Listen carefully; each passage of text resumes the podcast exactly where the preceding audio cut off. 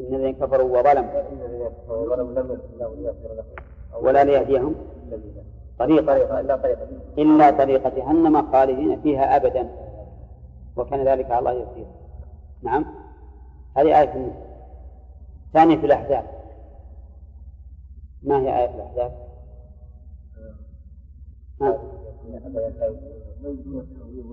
نعم. في آية الجن. نعم. فإن له نار جهنم خالدين فيها أبدا. فإذا قال قائل إن التأبيد هنا لخلود قلنا لا خلود لا تأبيد لخلود إلا والمكان خالد فيه. ها؟ يكون مؤبدا. إذا تأبد الخلود فإن مكان الخلد يكون مؤبدا بالضرورة.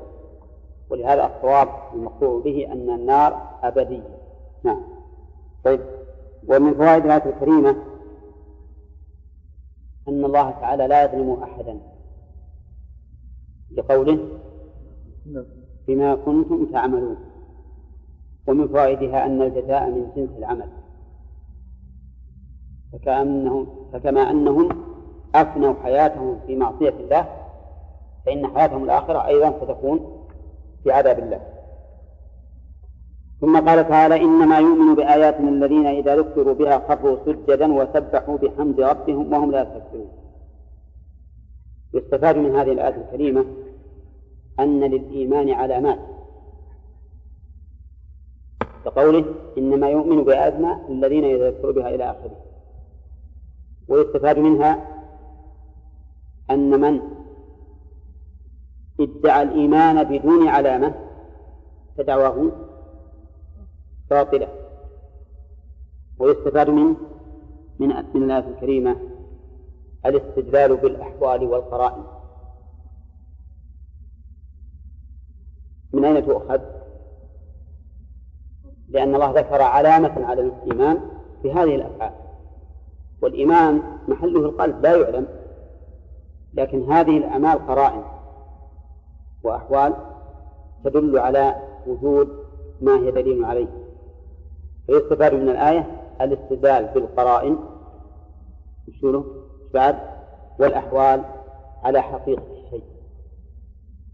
وهذه مفيدة غاية الفائدة للقضاة. مفيدة غاية الفائدة للقضاة. وقد استدل بالقرائن استدل بالقرائن أحد الأنبياء الكرام. من؟ ها؟ من هو؟ سليمان. سليمان استدل بالقرائن. واستدل بالقرائن أيضا النبي عليه الصلاة والسلام. في قصة مالك بن أخطب. في قصة مالك بن أخطب لما سأل عنه بعد خيبر قال قالوا إنها أفنته الحروب. فقال الرسول عليه الصلاة والسلام المال كثير والعهد قريب. ما يمكن تفنيه وحي بن أخطب من أغنياء بني النضير. وين ذهب ماله؟ ثم دفعه إلى الزبير بن العوام وقال له مسه بعذاب. يوم ضربه قال الله أنا بدلكم على شيء كان حيي يختلف إليه كثيرا. فدلهم على خربة. فإذا المال مدفون فيه. فاستدل الرسول عليه الصلاة والسلام بالقرائن بالقرائن على وجود الشيء. ويستفاد من الآية الكريمة أن للإيمان تماما ونقصان. لأن هذه الآية لا شك أنها في في كمال الإيمان. نعم. ومن فوائد الآية الكريمة انقياد المؤمن للمواعظ أن من علامة المؤمن انقياده للمواعظ بقوله الذين إذا ذكروا بها. ومن فوائد الآية الكريمة أن الإنسان المؤمن قد يطرأ عليه الجهل والنسيان. من أين تؤخذ؟ إذا ذكروا بها. قد ينسون أو يجهلون. ومن فوائد الآية الكريمة فضيلة السجود. لقوله خروا سجدا. وقد ثبت في الحديث أن أقرب ما يكون العبد من ربه وهو ساجد. وأمر النبي عليه الصلاة والسلام بالاجتهاد بالدعاء في حال السجود وأخبر أنه أحرى بالإجابة.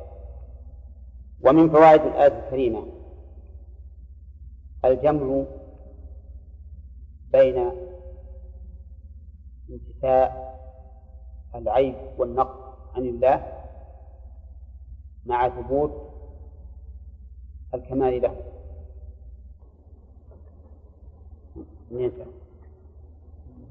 ها؟ وسبحوا بحمد ربهم ففي التسبيح تنزيه وفي الحمد كمال. الحمد كمال. نعم. وسبحوا بحمد ربهم ومن فوائد الآية الكريمة أن من صفات المؤمن التواضع كقوله وهم لا يستكبرون. التواضع لمن؟ للحق وللخلق. للحق وللخلق ولكن يجب أن نعرف الفرق بين التواضع والذل. فالمؤمن لا يكون ذليلا. ولكنه يكون متواضعا. إذا تبين له الحق انقاد له. هذا هذا تواضع للحق. وإذا عامل الخلق عاملهم بماذا؟ بالتواضع لكن ما يذل نفسه. ولا يستكبر على الناس ولا يغمط الناس حقهم ولكنه لا يذل له. ويستفاد من هذه الآية الكريمة أن التقليد أو أن التعصب في التقليد ليس من طريق المؤمنين لقوله وهم لا يستكبرون. ويوجد في المتعصبين بالتقليد يوجد فيهم من؟ ها؟ يستكبر عن الحق. إذا عرض عليه إذا عرض عليه أبى ضرب قول فلان كذا وكذا. من مقلدين. وهذا نوع من الاستكبار عن الحق. ويستفاد من الآية الكريمة أيضا ذم من أصر على رأيه بباطل. من أين تؤخذ يا؟ من أين تؤخذ؟ وهم لا يستكبرون. من الناس من إذا قال قولا لا يمكن أن يتنازل عنه ولو بان الحق. وهذا نوع ها؟ نوع من الاستكبار الواجب أن تعرف نفسك وأنك بشر وأنه يفوتك العلم إما نسيانا وإما جهلا. نعم؟ ويفوتك أيضا الوصول إلى إلى الغاية. قد يكون عندك علم لكن ينقصك التفكير والتأمل والجمع بين الأدلة وما أشبه ذلك فتحتاج إلى أن تذكر. نعم. ومن فوائد ثم قال تعالى تتجافى جنوبهم عن المضاجع إلى آخره. يستفاد من هذه الآية فضيلة قيام الليل. لأن الله تعالى ذكره في سياق المدح تتجافى جنوبهم عن المضاجع لكن هذا الإطلاق مقيد. ها. بماذا يعني؟ بما جاء في السنة يعني بأن لا يكون جميعا الليل. وتتجافى جنوبهم عن المضاجع في حدود ما جاءت به السنة. ولهذا وبهذا وبهذا نعرف خطأ من ما يوجد في كتب الوعظ من أن فلانا صلى صلاة الفجر بوضوء العشاء أربعين سنة. يعني أنه ما نام الليل يقوم الليل. هذا خطأ. هذا يتبرأ منه الرسول عليه الصلاة والسلام. فقال في الجماعة الذين قال أحدهم أنا أقوم الليل ولا أنام؟ قال أما أنا فأقوم وأنام. ومن رغب عن سنتي فليس مني. لكن مشكل هؤلاء الوعاظ الذين يكتبون هذه الكتب يريدون أن يرغبوا الناس لكن يرغبوهم في الباطل. ولو أن الناس اقتصر لهم بما صح عن رسول الله عليه الصلاة والسلام من التبشير والإنذار ومن الأعمال الصالحة لاستقاموا.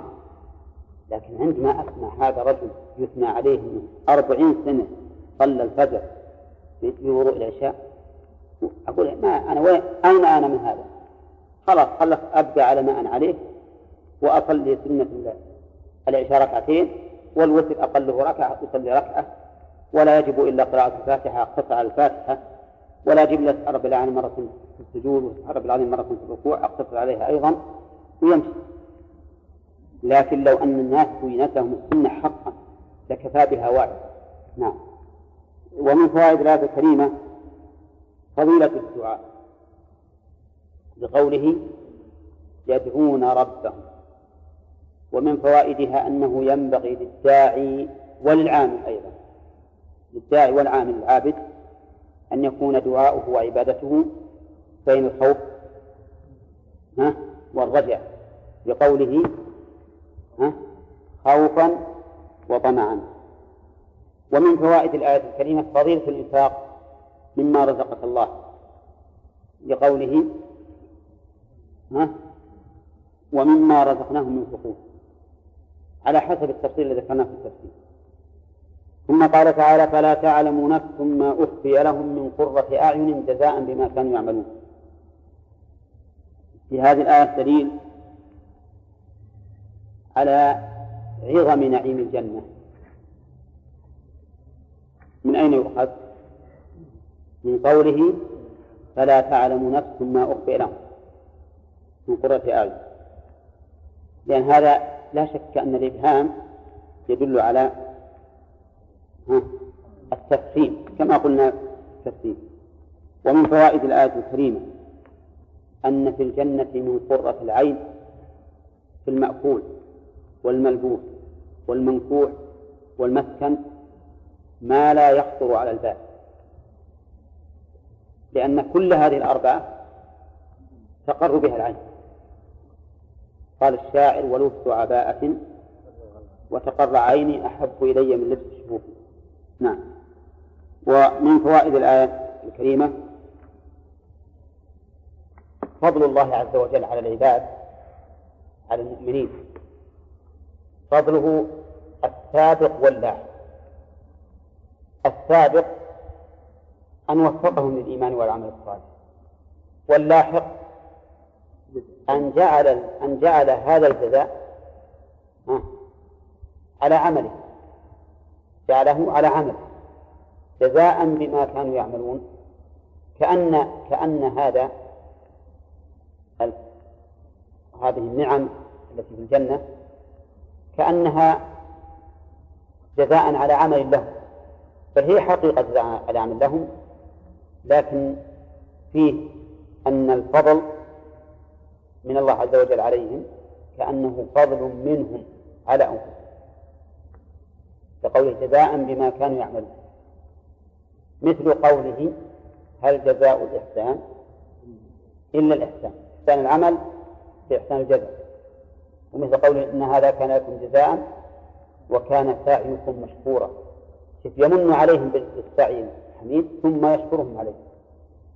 نعم يمن عليهم هنا بالتوفيق للهداية ثم يقول أجازيكم على عملكم. وهذا لا شك أنه من تمام نعمة الله عز وجل. ثم قال تعالى أفمن كان مؤمنا كمن كان فاسقا. لا يستوي في هذه الآية تقرير أنه لا مساواة بين المؤمن ومن والكافر وأن هذا أمر لا يمكن. أفمن كان مؤمنا كمن كان فاسقا وقد قال الله تعالى في آية أخرى أفنجعل المسلمين كالمجرمين؟ ما لكم؟ كيف تحكمون هذا من السفة ومن الخطأ في الحكم. أن نجعل أن يجعل المسلم كالمجرم أو الفاسق ها كالمؤمن. فمن كان مؤمنا كمن كان فاسقا. ومن فوائد الآية الكريمة أن المؤمن خير من الفاسق ولو كان الفاسق أعظم جاها في الدنيا عند الخلق. من من العموم أفمن من هذه؟ اسم استفهام وأسماء الاستفهام من صيغ العموم. لا يمكن لأي فاسق أن يكون كالمؤمن ولو عظمت به الدنيا ولو نال من الدنيا ما ينال فإنه ليس كالمؤمن. كما لا يستوون. انتهى الكلام هذا.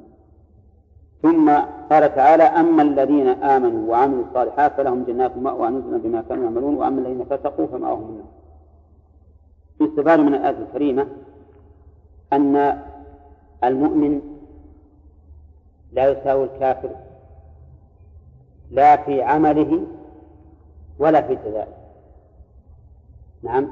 أما العمل فضائل.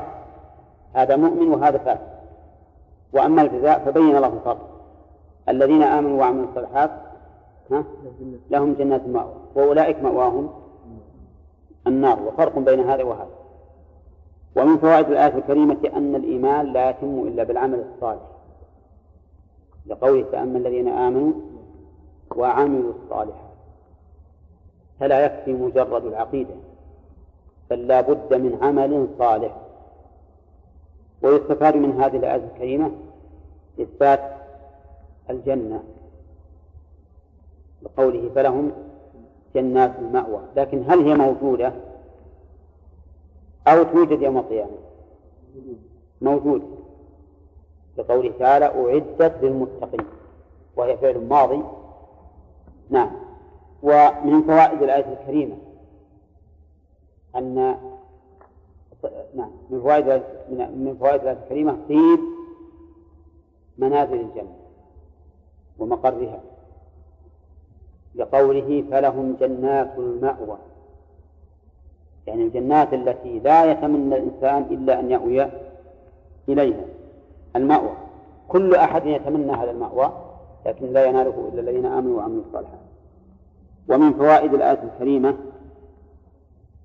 أن أهل الجنة يكرمون بما ينعمون به كما يكرم الضيف بضيافته. بقوله نزلا وتعلمون ما يجده الضيف من السرور في نفسه إذا أكرم بالضيافة. بخلاف الذي يقدم له الطعام عاديا الذي يقدم له الطعام عاديا يرى أنه شيء معتاد ما له أهمية.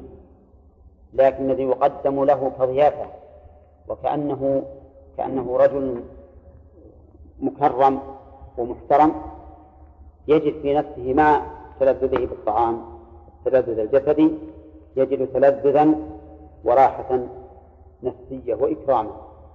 ولهذا سماه الله تعالى نزلا. نعم. ومن فوائد الآية الكريمة أن الجزاء من جنس العمل. لقوله بما كانوا يعملون. نزلا بما كانوا يعملون. ثم قال تعالى وأما الذين فسقوا إلى آخره يستفاد من الآية الكريمة أن الفسق نوعان. فسق أكبر وهو الكفر. وفسق دون ذلك وهو المعاصي.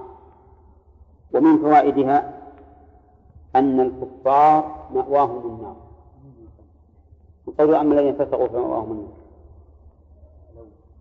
أي هذه. من هناك فسق آخر ليس مخرجا عن مثل مثل قوله تعالى ولا تنابذوا بالألقاب بئس الاسم الفسوق بعد الإيمان. نعم. هنا آه هنا قال فمأواهم النار ولم يقل فلهم النار مأوى أو فلهم نار المأوى. الفرق لأن النار ما كل أحد كل أحد لا يحب أن تكون مأواه. بخلاف الأول الجنة كل يحب أن تكون هي المأوى. وأما هذا فلا. نعم. وإن كان هذا الفرق قد يختلف في بعض الآيات مثل فأما من طغى وآثر الحياة الدنيا فإن الجحيم هي المأوى. وأما من خاف مقام ربه ونهى النساء عن الهوى فإن الجنة هي المأوى. لكن في كل مقام مقال. هنا المسألة المقام مقام معادلة. معادلة وموازنة فلهذا فرق بينهما. قال جنات المأوى وهنا قال فمأواهم النار أما هناك فليس هناك معادلة. يعني ما ذكر أن قوما يدعون لأنفسهم منهم الحق فأنكر الله ذلك. نعم يقول ومن فوائد الآية الكريمة إثبات النار لقوله فمأواهم النار. وهي موجودة الآن ولا ستوجد يوم القيامة؟ موجودة. الدليل أعدت للكافرين نعم. ومن فوائد الآية الكريمة شدة عذاب أهل النار بكونهم يمنون بالخروج ويرفعون. ترتفع بهم اللهب. حتى إذا ظنوا أنهم نعم. ها؟ أنهم يخرجون. أعيدوا فيها. يقول كلما أرادوا أن يخرجوا منها أعيدوا فيها. نعم. ومن فوائد الآية الكريمة أيضا أن أهل النار يجمع لهم بين العذاب الجسمي والعذاب القلبي بالتوبيخ. وقيل لهم ذوقوا عذاب النار الذي كنتم به تكذبون. ثم قال تعالى ولنذيقنهم من العذاب الأدنى دون العذاب الأكبر لعلهم يرجعون. يستفاد من الآية الكريمة بيان حكمة وجل. فيما يبتلي به من المصائب من أين تؤخذ؟ ها؟ من قوله ولنذيقنهم لعلهم يرجعون وهذا كقوله ظهر الفساد في البر والبحر بما كسبت أيدي الناس ليذيقهم بعض الذي عملوا لعلهم يرجعون ومن فوائد الآية الكريمة أن عذاب الآخرة لا ينسب إلى عذاب الدنيا عذاب الدنيا لا ينسب إلى عذاب الآخرة. لما بينهما من الفرق العظيم. فهذا أدنى وذاك أكبر. يعني كلاهما في طرفي نقيض. لأن يعني أدنى اسم تفضيل وأكبر اسم تفضيل. فإذا هل ينسب أدنى شيء إلى أعلى شيء؟ لا لا. ولهذا نقول بأن أن عذاب الدنيا الفرق العظيم بين عذاب الدنيا وعذاب الآخرة. ويستفاد من الآية الكريمة قبول التوبة من الكافر بقوله لعلهم يرجعون. ويستفاد من الآية الكريمة إثبات حكمة الله. بقوله لعلهم يرجعون فإن لعل للتعليل والتعليل هو الحكمة. ومن فوائد الآية الكريمة أيضا إثبات العذاب في الآخرة. بقوله دون العذاب الأكبر فإن المراد به عذاب الآخرة. ثم قال تعالى ومن أظلم ممن ذكر بآيات ربه ثم أعرض عنها إلى آخره. يستفاد من الآية الكريمة أن من كان على هذا الوصف فهو لا يكون أحد أظلم منه. لا يكون أحد أظلم منه. بقوله ومن أظلم. وها هنا مسألة وهي أن مثل هذه هذه العبارة جاءت في غير هؤلاء. فقال تعالى ومن أظلم ممن منع مساجد الله أن يذكر فيها. ومن أظلم ممن افترى على الله كذبا. وهنا نحتاج إلى الجمع بين هذه النصوص. وفي السنة ومن أظلم ممن ذهب يخلق كخلق. فكيف نجمع بين هذه النصوص؟ ذكرنا فيما سبق أن الجمع بأحد وجهين. الوجه الأول أن نقول إن الآية ومن أظلم. لا تفيد أنه لا لا يوجد مشارك أو مساو لهذا الظلم فإننا نقول ومن أظلم ممن ومن أظلم ممن اشترك في ماذا؟ في الأظلمية وأن هذا أعلى ما يكون في الظلم. هذا وجه. والوجه الثاني أن نقول إن الأظلم بالنسبة لما تحته من نوعه بالنسبة لما تحته من نوعه. يعني فمن وهنا ومن أظلم ممن ذكر بآيات ربه ثم أعرض عنها يعني هذا أظلم ما يكون من المذكرين. هذا أظلم ما يكون من المذكرين بخلاف من ذكر ثم أعرض عن البعض أو ما أشبه ذلك. يصير هذا الأظلمية بماذا؟ ها؟ بالنسبة لما تحته من نوعه. من أظلم ممن منع مساجد الله. يعني لا أحد أظلم في منع شيء من الأشياء. ها؟ ممن منع مساجد الله. وعلى هذا فقط. فصار الجواب بأحد وجهين. ها؟ إما أن يقال الآية الكريمة وجوب القبول على من ذكر بآيات الله. من ناخذه؟ من النعم من الوعيد في الإعراب في الإعراب. ومن فوائد الآية الكريمة أن الإنسان يجب أن يقبل التذكير من أي من ذكره. من ها؟ لا. من بناء الفعل المجهول. ذكر. ما قال ممن ذكره الرسول؟ أو ذكره فلان أو فلان. إذا وقع التذكير أو أتاك التذكير من أي جهة فالواجب عليك القبول. ومن فوائد الآية الكريمة أن الإعراض بعد العلم أقبح منه حال الجهل. أولا لأن لأن الله تعالى جعل جعل هذا أعظم الظلم أن تذكر ثم تعرض. لكن من أعرض بدون تذكير فهو أهون. ومن فوائد الآية الكريمة أن الجزاء من جنس العمل لقوله إنا من المجرمين منتقمون. ومن آية من فوائدها أن الإعراض عن آيات الله بعد التفكير بها إيش؟ إجرام. لقوله إنا من المجرمين.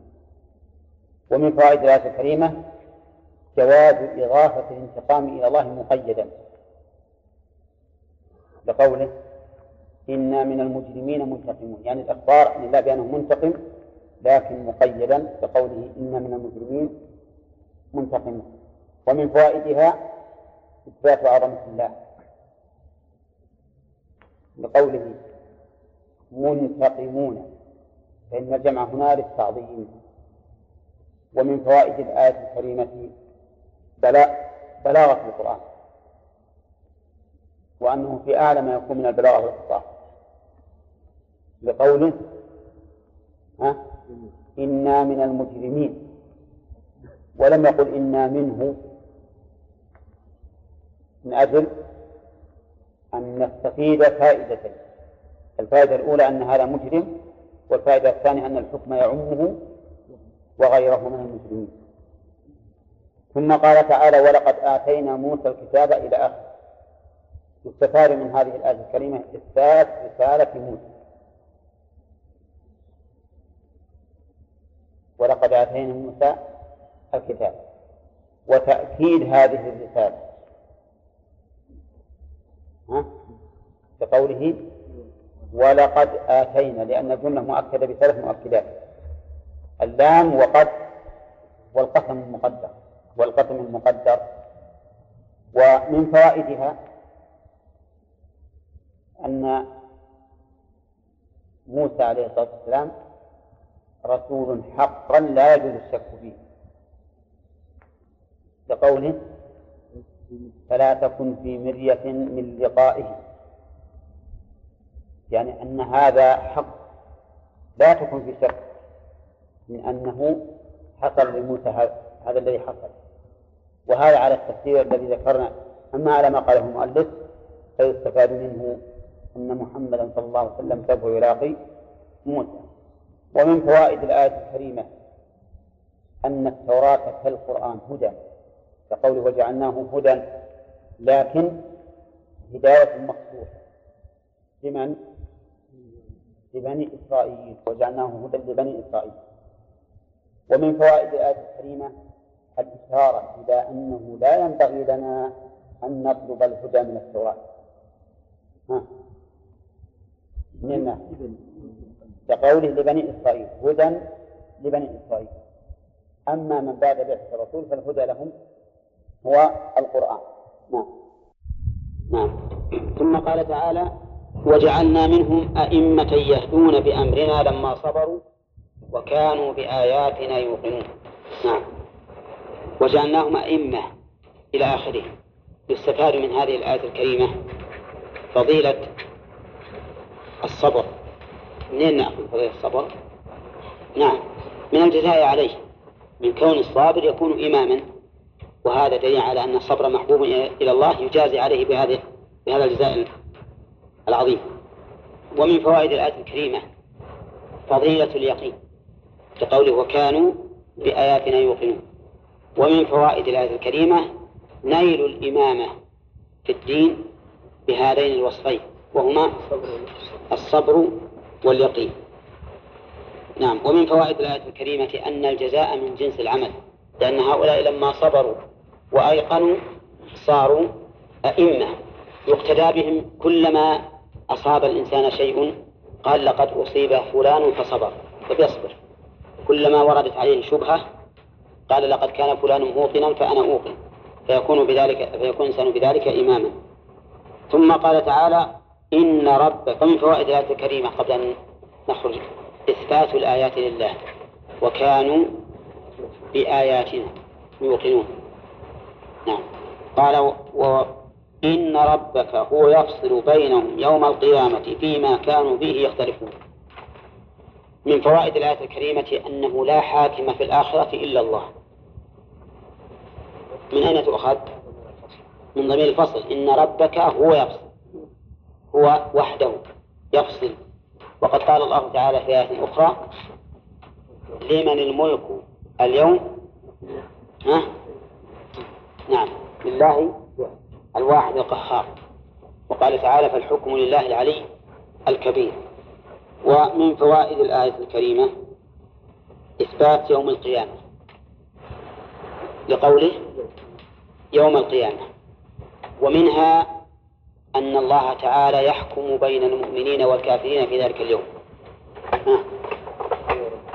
إن ربك هو يفصل بينهم يوم القيامة فيما كانوا فيه يختلفون. فيقول أنتم على حق وأنتم على باطل وهؤلاء للجنة وهؤلاء للنار.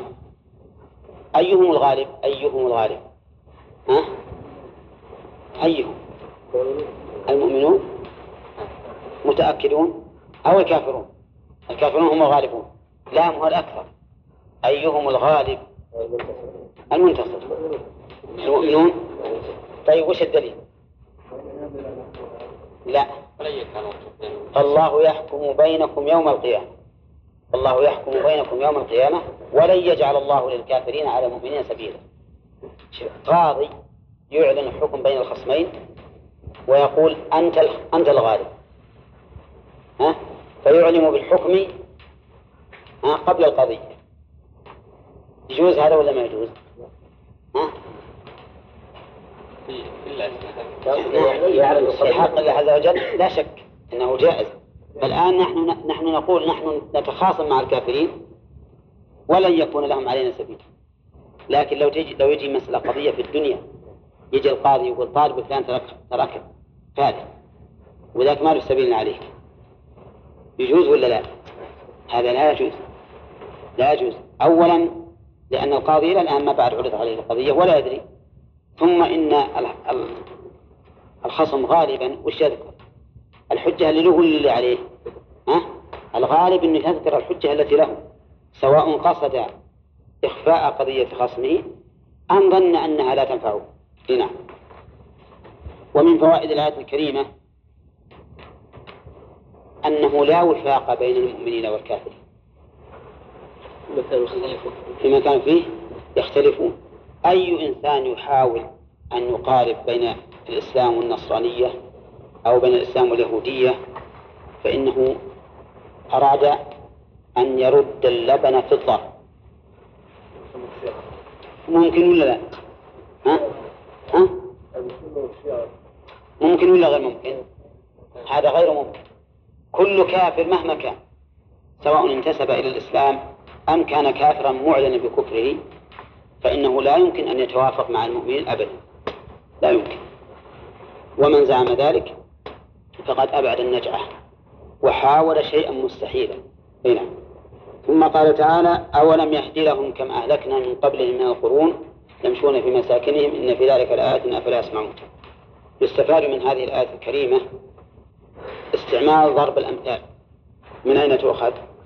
من قولهم أولم لهم كم أهلكنا يعني فإذا كنا أهلكنا من قبلهم ها؟ كملوا. فسنهلكهم إذا كانوا مثلهم ولهذا قال الله تعالى في سورة هود آه في في سورة يوسف. لقد كان في قصصهم عبرة لأولي الألباب. ما كان حديثا يفترى ولكن تصديق الذي بين يديه وتفصيل كل شيء وهدى ورحمة لقوم يؤمنون. ومن فوائد الآية الكريمة الاستدلال بالشيء المحسوس على الشيء المعقول. لقوله يمشون في مساكنهم. يمشون في مساكنهم. أو بعبارة أخرى الاستدلال بعين اليقين على صدق علم اليقين.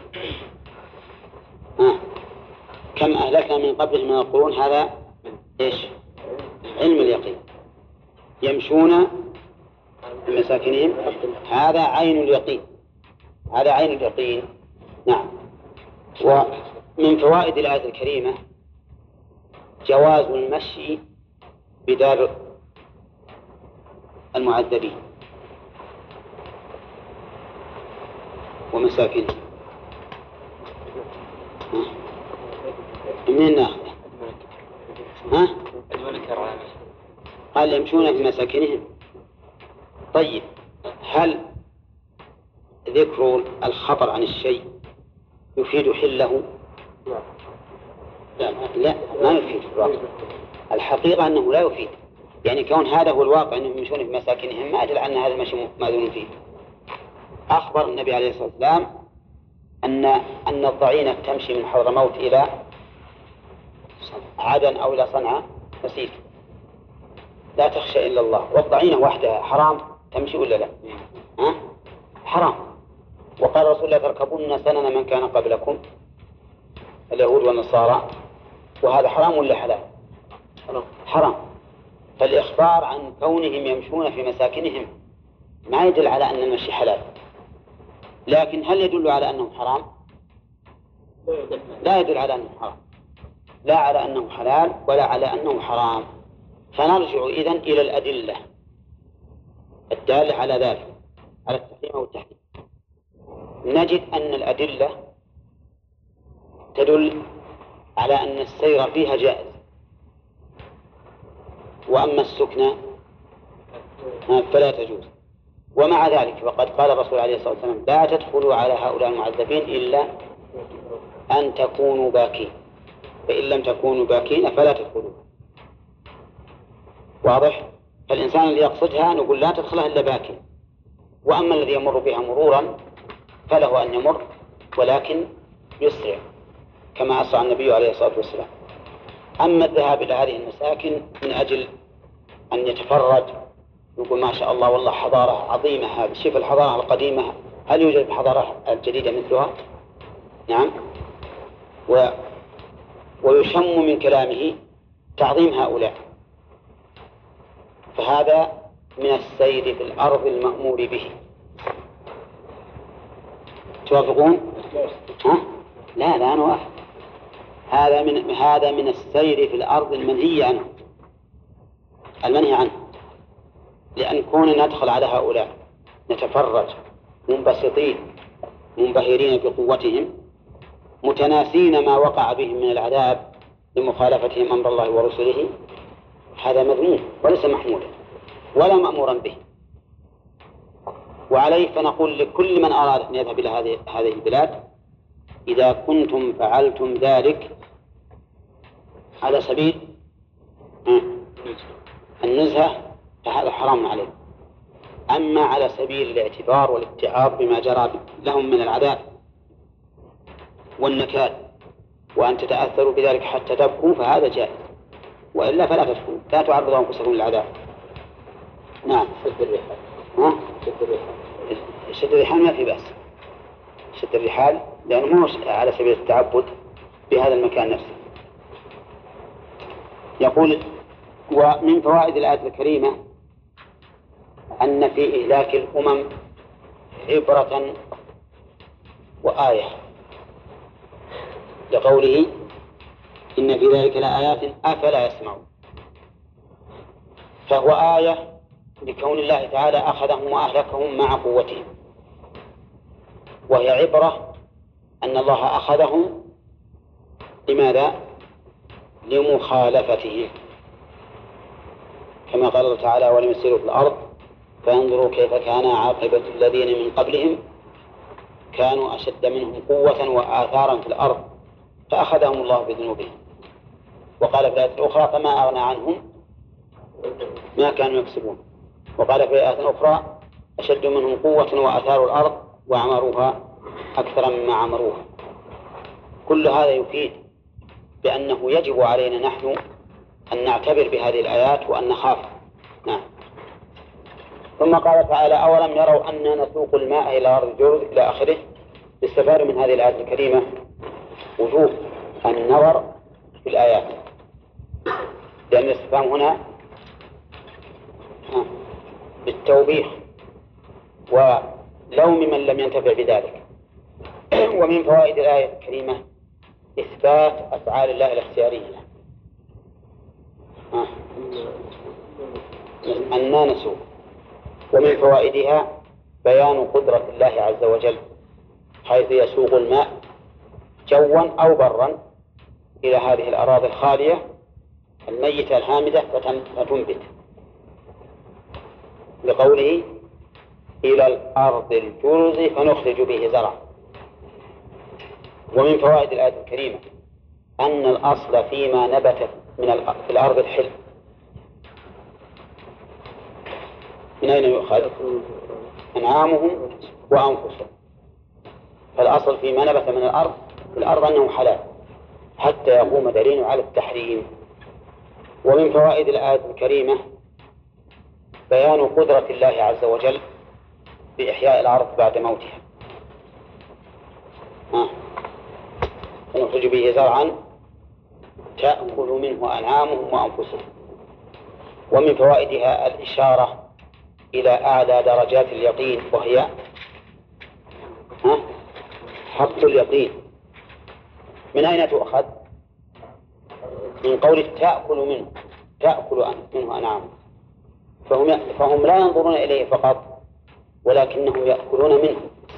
وهذا هو حق اليقين. ومن فوائد الآية الكريمة الحث على النظر والتبصر. من أين يؤخذ؟ من قوله أفلا يبصرون. ومن فوائدها إثبات الملك الأنعام لقوله أنعامهم الإضافة هنا إضافة ملك. ولكنه سبق لنا أن كل ملك يثبت الإنسان فهو ملكا فهو ملك فهو ملك لله لكنه ملك مقيد. الإنسان ما يملك الشيء ملكا مطلقا يتصرف فيه كما شاء وإنما يتصرف وإنما يملكه ملكا مقيدا في تحصيله وتمويله وتصريفه. أولا مقيد بالتحصيل ما تحصل إلا على الوجه المشروع وفي تمويله يعني الاتجار به وفي تصريفه ما تصرفه إلا مقيدا فهل بعد هذا يكون الملك حقا أو حقيقيا؟ ها؟ لا. إذا ملكك للأشياء حتى ملكك الخاص كالبيت والسيارة والثوب ليس ملكا مطلقا بل هو ملك مقيد. نعم. ثم قال تعالى ويقولون متى هذا الفتح إن كنتم صادقين؟ في هذا دليل على سفه هؤلاء المكذبين وحمقهم بقولهم متى هذا الفتح إن كنتم صادقين؟ والاستفهام قلنا إنه للاستبطاء والتحدي لهؤلاء للرسول عليه الصلاة والسلام ومن ومن كان معه. ومن فوائد الآية الكريمة أن الحكم بين المؤمن والكافر من الفتح. ها؟ لأن الله قال قل يوم الفتح لا ينفع. فأقر هذه التسمية.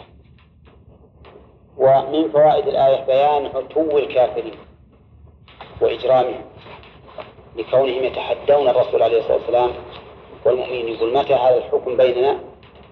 إن كنتم صادقين. ومن فوائد الآية التي بعدها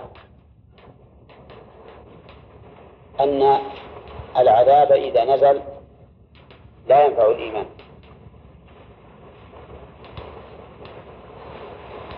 من أين يؤخذ؟ قل يوم الفتح لا ينفع الذين كفروا إيمانهم. ومن فوائد الآية الكريمة أنه إذا نزل العذاب فلا إنظار. كقوله ولا هم ينظرون. ومن فوائدها أن العذاب قد يؤجل قبل نزوله قوله نعم. لأنه يقول قل يوم الفتح لا ينفع. فظاهر الآية أنه لو كان هذا الإيمان قبل نزول العذاب فإن الله تعالى يرفعه بالإيمان. ولهذا أمر النبي عليه الصلاة والسلام عند الكسوف بماذا؟ بالصلاة والدعاء والاستغفار والصدقة والتكبير من أجل أن يرفع العذاب الذي هذا إنذار به. فإن الكسوف إنذار بالعذاب. هو نفسه ليس عذابا لكنه إنذار بأن يعذب الخلق. فإذا فزعوا إلى الصلاة وإلى الذكر والدعاء والاستغفار رفع عنهم نعم. ومن فوائد الآية الكريمة لا ذكرنا أنه لا ينفع الإيمان بعد بعد نزول العذاب. ها؟ ثم قال تعالى فأعرض عنهم وانتظر إنهم منتظرون. يستفاد من الآية الكريمة أن المكابر يعرض عنه ويترك حتى ينزل به العذاب. فإذا رأيت من يكابر تأمر بالحق ولكن يكابر ويجادل ويعاند فاترك لأن بقاءك معه لا يجدي شيئا. فالإنسان المكابر الذي يقول هذه ليست بشمس ولكن هذا قمر. يقول له الآن نحن في النهار في الضحى وشوف الشمس قال لا أنت غلطان. نحن الآن بعد صلاة العشاء. وهذا الذي ترى إنما هو القمر. تتكلم معه؟ ها؟ أبدا. تطلب من يقرأ عليه أو من يداويه لأنه مجنون. كذلك من تريه الحق مثل الشمس والحق أبين من الشمس. نعم. ثم يقول لا هذا غير صحيح. فإن هذا ينبغي أن يطلب له من يداوي عقله قبل فكره. هذا مكابر ما في فائدة الكلام معه. ولهذا يقول الشاعر كيف يصح بالأذان شيء إذا احتاج النهار إلى دليل. نعم. ومن فوائد الآية الكريمة أن المكا... أن المكذب ماذا ينتظر؟ التكذيب ما ينتظر إلا العذاب ما ينتظر إلا العذاب إنهم منتظرون. وأما تفسير المؤلف إنهم منتظرون أن يحل بك هلاك أو نحوه فهذا فيه نظر. بل يقال إنهم منتظرون للعذاب بكونهم استمروا على كفرهم فهم كالمنتظر لما ينزل بهم. وقد يقال إن الآية تشمل المعنيين جميعا يعني هم ينتظرون أن تموت وينتظرون عذابهم باستمرارهم على المعصية.